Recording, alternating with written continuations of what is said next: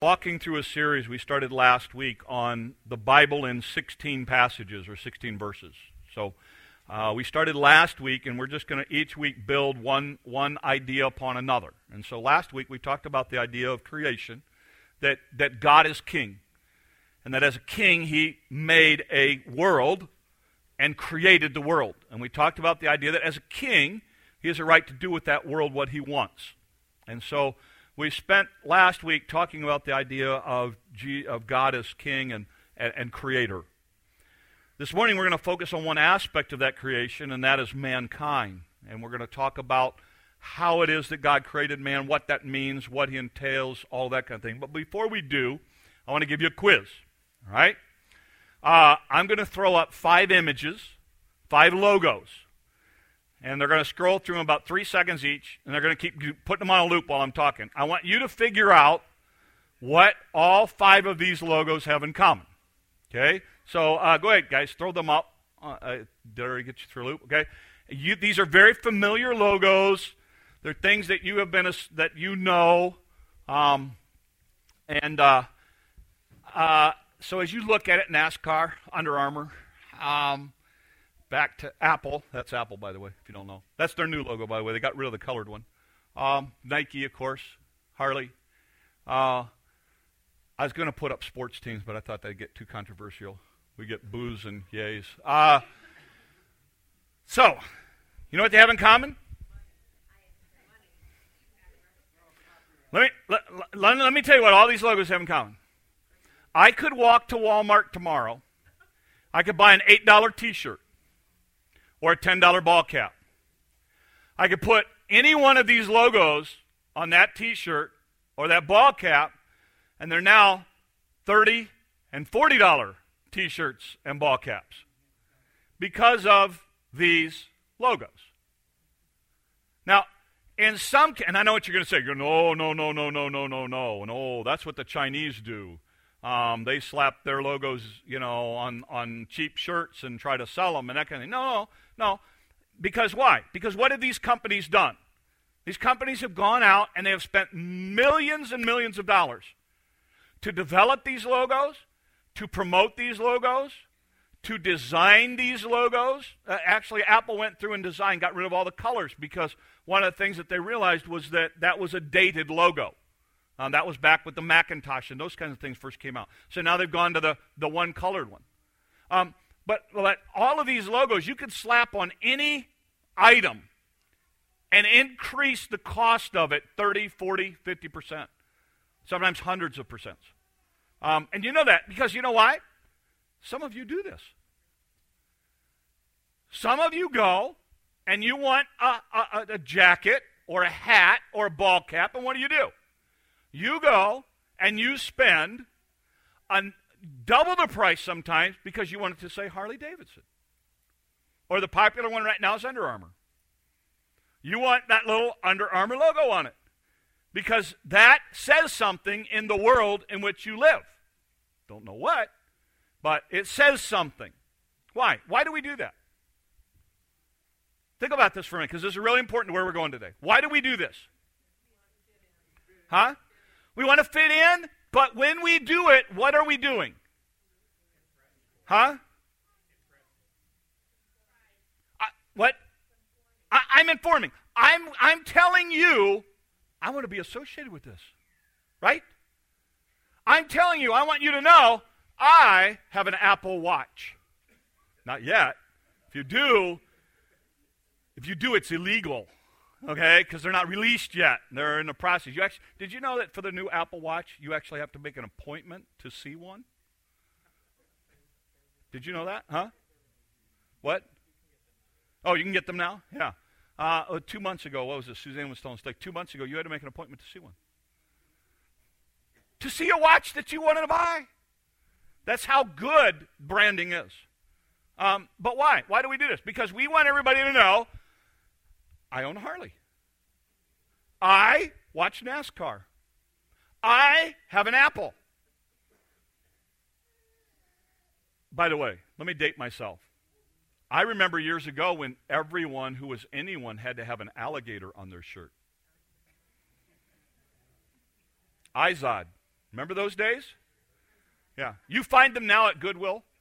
Um, but back then, we paid big money to have that little alligator on that sweater, you know? Right or wrong? I mean, we did. And now it's just the logos have changed. The logos have changed. And we do this. Why? We want everyone to know we can afford Under Armour. We can afford an Apple because we have convinced ourselves that it's better. We've convinced ourselves we want to be associated with it. I'm not saying any of that's wrong, okay? I'm not. Okay? I mean, well, I think, well, okay, we won't go there. Uh, but here, here's my point. You go, uh, well, my teenager, he just, or she just wants all to. I said, here's, here, let me tell you, parents, here's the easiest way to do it. I've fought this for years.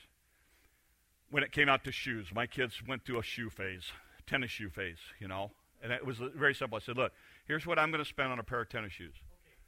Okay. We're not getting into this, but okay. You went through a T-shirt phase, but anyway, all right. What I would do is I would say, okay, here's the money you got to go buy shoes. You want to go buy something more expensive than that? That's on you. You know, you go cut grass, you go do whatever you need, but here's what I will pay for shoes. It's going to cost me this no matter what. I can't justify paying the crazy prices for the crazy logos. But if you want to do that with your money, that's your call. Okay? And, and that's the way I handled it as a parent. But this is what we do. Okay, now, um, yeah, we don't need to give them more business. All right, so uh, now let me go to a passage. Okay, let me show you how this all ties together. Genesis chapter 1. Listen to what it says. God created mankind in his own image. That's important. It's very important to us today. In the image of God, he created them. Male and female, he created them. You need to understand this. Don't get don't go don't go don't get all crazy on me and go off the deep end and think I've lost my mind. But when the Bible talks about creating man in God's image, there is a female aspect and a male aspect to it. We often, when we look at God, we often think of God in a male role. But you need to understand, even the Bible talks about God as a mother hen uh, watching over her chick. There, there, is a, there is a female aspect, if you will, and there is a male aspect that both reflect God. By the way, that's why marriage is so important. Because what marriage does is it brings two separate aspects of the character and nature of God together as one entity. That's why God focuses in marriage on the oneness that is so important in marriage. And that's why Satan works so hard to pull a marriage apart because it destroys that oneness idea. So that, that's what you have when we, we look at this passage. But notice what he said Male and female, he created them. God blessed them and said to them, Be fruitful and increase in number, fill the earth and subdue it, rule over the fish in the sea, the birds in the sky, over every living creature that moves on the ground. So, God initially sets up mankind, man and woman, together and gives them the parameters of, uh, of what they're to do. All right? That becomes important for us today. So let me back it up and let's walk through some of this stuff. It says they're created in the image of God. There are all kinds of debates about what this means. Um, so let me throw out some of the meanings of it. Let me throw out some of the aspects of it that are very, very important to us. When the Bible says that we're created in the image of God, it has a number of elements of God that are to be reflected in our lives. One of them is this idea God is a spiritual being. We know that God is a spirit. They that worship him must worship him in spirit and in truth. So there is inherently within mankind a spiritualness about him. There is this part of man that wants to be spiritual. Um, we find it all over creation. You find it. You find it in um, uh, cultures who have never seen a white man, who have never seen anything else. We go into those cultures and we find out they worship. Now, who told them to worship?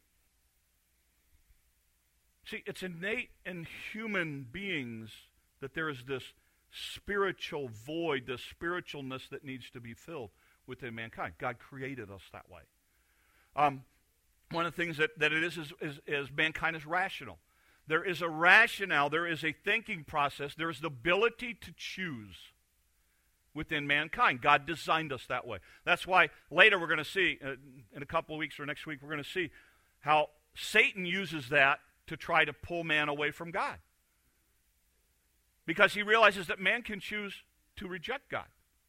But there is a rationale where man thinks through things. Is that not what you try to raise your kids with? What were you thinking? How many times have you said that to your kids? What were you thinking? Why? We try to get them to think in a consistent basis in a logical way. Why? Because we're created as rational beings. Um, we're created as creative beings. Um, you know me and my rabbit trails? Let me take one for a minute because this is my latest, all right? Um, and I'll try not to spend too much time on it. The first thing that you learn about God in Genesis chapter 1 is God creates. Okay? Later, we learned that God creates man in his own image. So I believe that inherent within mankind is the ability or the desire to create something. I think, I think you and I were designed to create something. I think within you there is this pull to make something, to produce something. If you go through the history of mankind, here's what you will find Man has always wanted to create, man has always wanted to push the envelope. Go back in culture. Let's go back 100 or 200 years in American culture. Man was incredibly creative. Every day, person would get up and figure out what we were going to make to eat. And it involved a creative process of putting together foods and fruits and vegetables and things that were available and, and, and, and, and do them in creative ways. That's how we get goulash. Um, do, uh, to do those kinds of things. Why? Because man had this innate desire every day to create. You didn't go to you didn't go someplace and buy your furniture. You made your furniture. Or you went to somebody who would make furniture for you. You you you had to figure out all of those things. You, you didn't hire a contractor to go build your house, you built it. That throughout history, mankind has created things. Now fast forward to 2015. We don't have to create food anymore. We buy it prepackaged. It's a nice little things, punch a couple buttons, pop it out of the microwave, done. In fact, we don't even have to go to that effort. We can actually go to a place that somebody else does it all for us. We don't have to create. Um, we don't have to make our own furniture. We go and we go to some fancy place or some box place, and, and you know the most creative that we have to get is when we look at the instruction and go, this doesn't make any sense to me, and we put it together our own way and have parts left over. I mean, that's about as creative as we get sometimes. And I'm convinced that one of the things that is happening in our culture right now is we're starting to realize we, are, we, we have a need and a desire to create. Personally, culturally, you know what I think is happening? Happening right now in Sioux City. You know what's taken off as a business faster than anything right now in Sioux City? painting parties. Yeah, you guys, that's what they did for, for um, you know why? We get a whole bunch of people in a room, we say, we're going to teach you how to create a painting because you have it within you to be able to create a painting. We're looking at doing it for the ladies here. Why? Because we, ha- I think, and, all of a sudden people are like, oh, it was so much fun. Oh, I didn't know I could paint. Oh, look at how beautiful it is. Oh, oh, oh. why? Because we're creative beings. Okay, that's, that's why we have ladies here who can quilt. We have people here who plant. And, and some of you know. We, there's a desire within you to create. And I would say one of the reasons some of you are so bored with life right now is you're not creating anything. I think you'll find a whole other level of life just by learning to be more creative. Because you were designed, believe it or not, I believe, as a creative person. You were also designed as a moral person. When God designed mankind, one of the things that He gave him is a morality about it to know right and wrong. Kids, listen to me for a minute. This is what's so important for you to get, particularly as you head into college. You're going to be taught that morality is not that important. You're going to be taught that it's no big deal. But what you have to understand is morality is sourced in God. If you remove God from the equation, then you have no basis for morality. That's why in, in, in, in, in, school systems, we're pulling God out. Because if God is there, then there's right or wrong. If God isn't there, then every man can do that which is right in his own eyes. Think about it for a minute. What's the basis for morality if there's no God? Explain to me this. Why is murder wrong? Let's just say for a minute, again, I know it's church, but let's say for a minute there's no God. Okay? Just give me this for a few minutes. Why is murder wrong? Oh no no no! But but society says we are all we're, we're all just a, a, a happening. We came out of a primordial ooze who one day decided to crawl instead of swim, and then decided to walk instead of crawl. We just happened. So if we're all just happenings, how can society even dictate what's wrong? And if you're going to let society dictate what's wrong, then what was wrong with what Hitler do, did? Because Hitler said, hey, I'm going to teach society that it's okay to kill Jews. What's that? But again, why should I love you? You're just a primordial thing that evolved. Huh? Yeah, but, uh, so what? So what? There's no God. Who cares? You see my point? The reason we have right or wrong is because of God.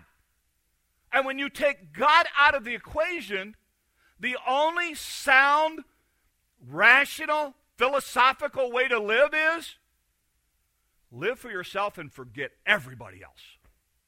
Because there is no rationale for doing anything for anybody but yourself if God's not in the equation. That's why God came and said, Look, you love me? Then you love people. Because I love people. That's why you love. You love people because they're important to me. It's so important that we understand this. And we have a culture that wants to pull morality, uh, pull God out of it, and then still have a moral basis, and you can't. That's why it's so important kids to understand when you get head off to college, when you go into high school, that you have a sound understanding of who is Jesus Christ and who is he to you, because you're going to be challenged with that whole aspect of why are you letting someone else determine what you do and how you live? And that becomes so, so important for us. Another aspect of it is God designed us as social beings. God designed us to interact with one another he brings Adam. Oh, by the way, on the morality thing. I mean, if you think about it for a minute, that's not true in the animal kingdom. I know you love your animal, your dog, your cat, whatever it is. But you need to understand they have no moral basis for what they do. You know, the coyotes that run in my neighborhood didn't wake up this morning and go, man, I feel really bad about that rabbit. they have no moral basis for what they do. Why? Because they're in the animal kingdom. We're created in the image of God. We're social creatures, by the way. God designed us to interact socially with one another. That's how He designed us. He wants us to be together. He designed us to feed off of each other, to encourage one another, to build one another up. He brings Adam into this incredible creation that he said, and said, Adam, name all the animals. And Adam comes up with naming all the animals, and then God says, you know what? There's nobody here that fits Adam. So I'm going to create Eve. Why? Because I'm social. It's who I am as God. I want relationships. I'm all about relationships. So we have this thing, and notice what he says. He goes on, and the passage says this He creates them that way, and he blessed them, and he said unto them, Be fruitful and increase the, in number, fill the earth, and subdue it. Now, that's an interesting concept. He says, Look, here's what I want you to understand you're created in my image. Let me tie it to what I said earlier. You're wearing my logo. Now, I want you to take my logo and I want you to spread it all over the world. See, when creation starts, it starts in a garden east of Eden. That's where it starts. It starts in a garden. And that's where God and Adam and Eve meet every day. But Adam's job was, notice what it says, to be fruitful, increase the number, fill the earth, and subdue it. So he said, Your job, Adam, is not to just stay in the little garden and do your thing. Your job is to take this thing outside of the garden to the whole earth. Adam, your job, and Eve, your job is to spread this thing out, is to make my kingdom much, much bigger. Because I want you everywhere. I want you to just take this thing off. I want you to get out there. I don't want you to just live in the garden and just be a happy little person just in the garden. I want you to take it past that. I want you to expand this thing. What's he saying to Adam? He's saying, Look, Adam, I, you're my image bearer. And I'm depending upon you to take this thing way past just this. You understand that's what the church is all about? You understand that's what Christianity is all about? Jesus didn't look at the disciples and say, okay, guys, look, you guys got it all together. We're all going to be in heaven together. Let's just call it good. He said, what? Go into all the world and preach the gospel. Baptizing in the name of the Father, Son, and the Holy Spirit. Take this thing everywhere, guys. You let every you make disciples everywhere you go. You spread this thing through the whole world. That was the same command, by the way, that he gave Adam. You take this thing in my image, and you take off with this thing. And then notice what he says. He takes it one step further.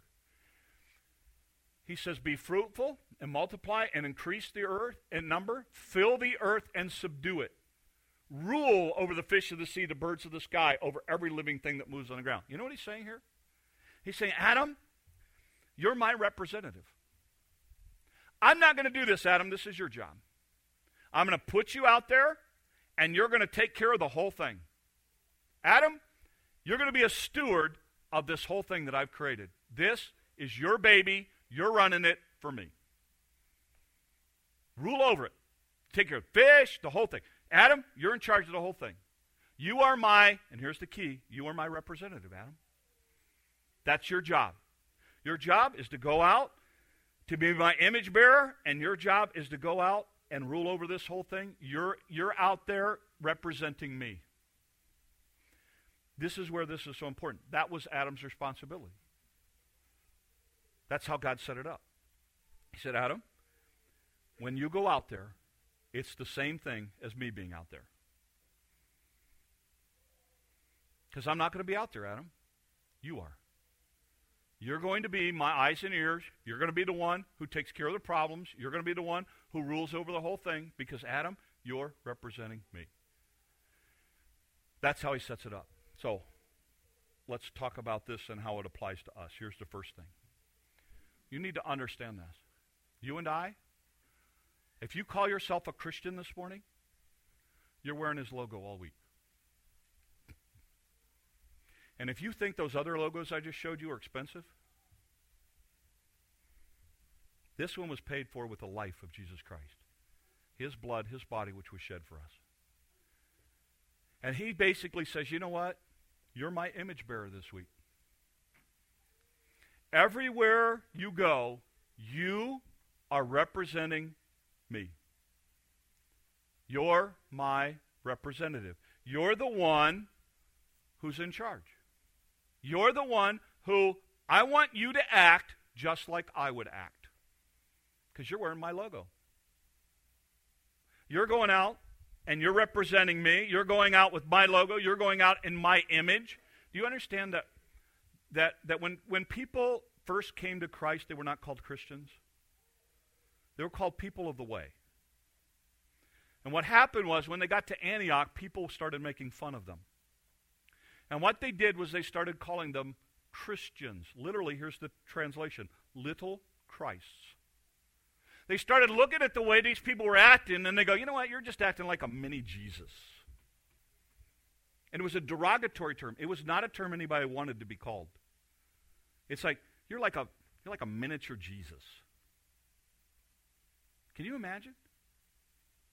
Can you imagine being called a miniature Jesus? People come to you and go, you know what? You're like a miniature Jesus. When we use the word Christian, that's what we're saying. So here's my question Can you really call yourself a Christian this week? I mean, would your spouse look at you and go, you know what? I'm so tired of you. You're acting like a mini Jesus. Kids, would your mom and dad look at you and go, you know what? You're so frustrating. You just keep acting like a mini Jesus.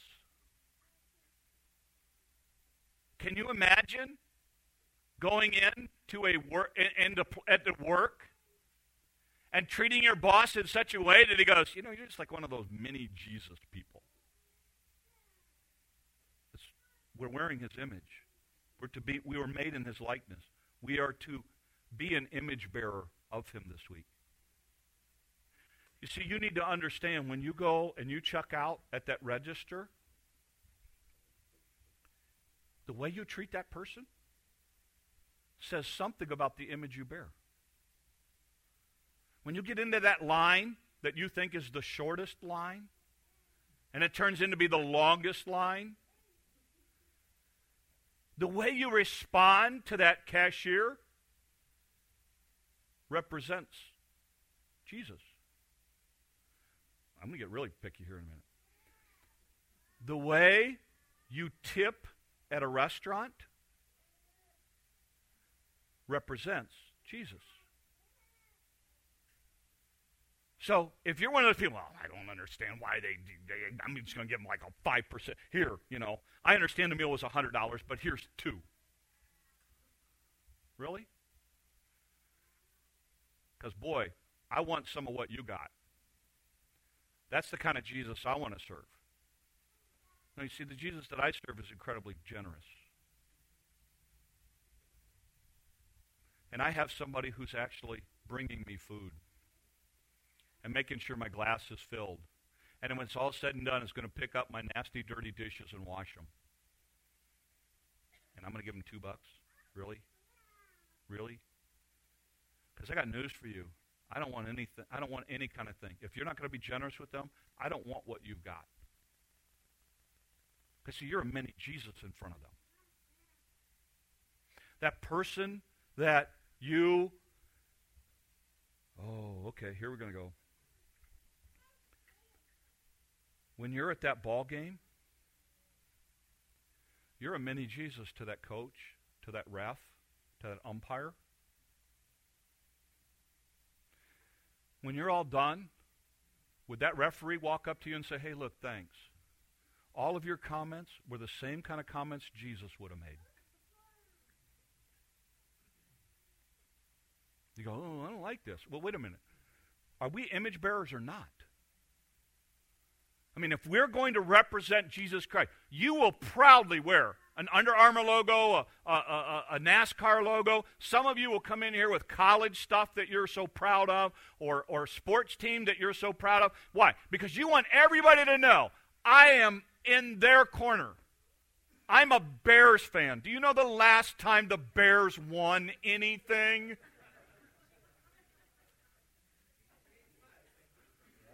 Yeah. Yeah, yeah. The only thing, only thing worse than being a Bears fan is being a Cubs fan. You know, although they're changing. You know, but I mean, really, yeah, honestly, it's like you know, people go, you know, what team you root for? You know, and and there was a time that had Bears everything.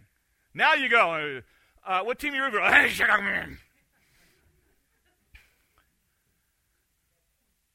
but you know what? We get more excited about wearing those logos than we do about representing our Lord and Savior, who did so much more for us than any sports team ever has. And I think there's something wrong with that. I think we've misplaced some priorities when we do that. The other thing is, if you'll notice, the passage says that I want you to be fruitful and fill the earth and subdue it. You know what he's saying? He's saying, Adam, Eve, I'm not running the, I, I mean, I'm running this thing, but here's the thing. I'm not going to be here, but I want you to be a steward of it. I'm giving it to you to take care of for me. That's what he said. He said, Adam, Eve, I'm giving you this thing, and you need to take care of it for me. You need to take care of it the way I would take care of it.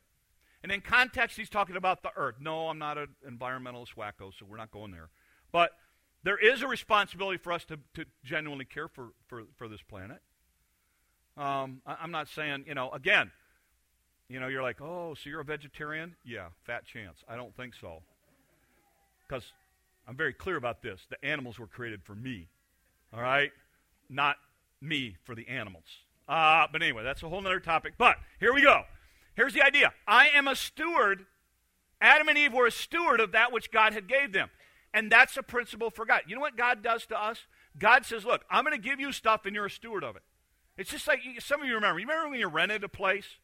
You know what happened? You go to somebody and they say, okay, here's what the rent is, here's the down payment or deposit. I'm going to let you rent it. You need to take care of it like I would take care of it. And if you don't, I'm either going to kick you out or I'm not going to give you back your deposit. And you become a steward of it. You have to take care of it. If you lease a car, you know how that works. They say, okay, you got to take care of it just like it was yours. And at the end of the time, if you've done too much damage to it, it's going to cost you more. And if, you, and if you've taken care of it, then we're good. You're a steward of it. You know what God says to us? Everything I give you, you're a steward of. You're just taking care of it for me. Now, some of you get all bent out of shape on the whole money thing. Do you understand that whatever percentage you give or whatever you give or whatever else, do you understand that God owns all of it? He's just giving it to you to take care of. Do you understand that your kids are not yours? God's just given them to you to take care of. Do, do you understand that the house that you have, it's not yours. The bank owns it. I mean, uh, you know, I mean, no, God has allowed you to have that. Because there are people all over this world that don't have that. That God has decided, for whatever reason, not to give them that kind of home. You understand that everything you have, you're a steward of? That God just simply, for whatever reason, chose to give it to you? Are you ready for this this morning? You understand that your health, God has given to you and you're a steward of? It's His. If you're a Christian, the Bible's very clear. You're bought with a price. Therefore, glorify God in your body and your spirit, which are His. They don't belong to you. And some of us abuse it, and we don't take care of it, and we think that's okay. No, you're a steward of that. Are you ready for this? Those of you who are married, do you understand that next to your salvation, the greatest gift that God gave you is that person that's your spouse? And you're not taking care of them. You're abusing the relationship. You're ignoring the relationship. You're not understanding the value of that person in your life. You understand that for a while you're a steward to just take care of them? You're not loving them. You're not honoring them. You're not cherishing them. You're not putting them up on a pedestal. You're not respecting them. You're not showing them honor. And honestly, the way you have talked to them this week is shameful. You're a steward of that relationship. Are you ready for this? The job that you have this week, you didn't earn that. You don't deserve that. That's something God gave you. And some of you, you take that for granted. You take it for granted the idea that you have a place to go and somebody who at the end of the week or at the end of a month or at the end of every two weeks hands you a paycheck for the work you've done. And you think it's okay to take a longer lunch break than you should and not turn it in and, and, and, and cut corners like that. No, no, no. You're a steward. You're to do that job as if Jesus was doing that job. Again, you've heard me say this. I'm not trying to be gross, but when I was in college, I was at a Christian college, and I was I did I did cleanup. I cleaned a men's dorm. Yeah, you do. You figure it out. A men's dorm, and we were taught. At the end of the night, you cleaned the restrooms. Everybody went to bed. We cleaned the restrooms, and we were just taught very simply: you clean this restroom as if the next person to use it was Jesus Christ Himself. That was drilled into us. You clean a lot differently when that's your motivation. Why? Because it was instilled into us that you're not doing it for the paycheck, you're not doing it for the, you're doing it not unto men but unto God. Your job this week, you're not doing it for a paycheck, you're doing it for God. And if you've been given that, you need to cherish that. Why? You're steward of it. And I think one of the things that we're missing is we miss this point that this week you and I have a lot of things that we need to be grateful for, a lot of things that we need to understand we need to be better stewards of, and that every day when we walk into the world, we're walking in wearing the logo, the image of Jesus Christ, and we need to represent him. And we need to represent him well in our speech, in our actions, in our words, and how we address people and how we talk to people and how we handle people. And the greatest compliment you could hear this week. you know, they're acting like a little Jesus. they're acting like that Christian thing. I don't understand why they don't tell off the boss like the rest of us want to. Maybe it's because I'm a Christian and I wear a different logo than you. And I'm trying to represent and be a steward of the things that my God has given me because I have been given much. And for some of us, we need to just take a step back and ask ourselves, are we being good stewards? Are we being good image bearers? Because from day one, when God created man, that's what he called him to do. And it's what we need to do each week. So my prayer goes something like this. We're called to represent God and his kingdom to a world who does not know who he is. We are responsible to reflect him in everything we say and everything we do this week. So be a proper image bearer in all you do and glorify him. Let's pray. Lord, help us. God, we all struggle. We all have our moments. We all have our times when we sin when, Lord, we don't take seriously the idea that we have the opportunity, the privilege to represent you. God, we get complacent in our marriages. We get complacent with our families. We get complacent around our friends. And we forget that there is a world of people around us who are watching. And Lord, as we wear your image this week, as people who work with us know that we call ourselves a Christian or a believer, May they be able to see it and not just hear it because we have tried to attach a label to our lives, but rather, Lord, that they could say our lives genuinely live out that which we represent. Lord, help us because, uh, Lord, we can all do better. So may people see Christ in us this week, and you be honored and glorified. These things we ask in your name. Amen. Um, let's stand together.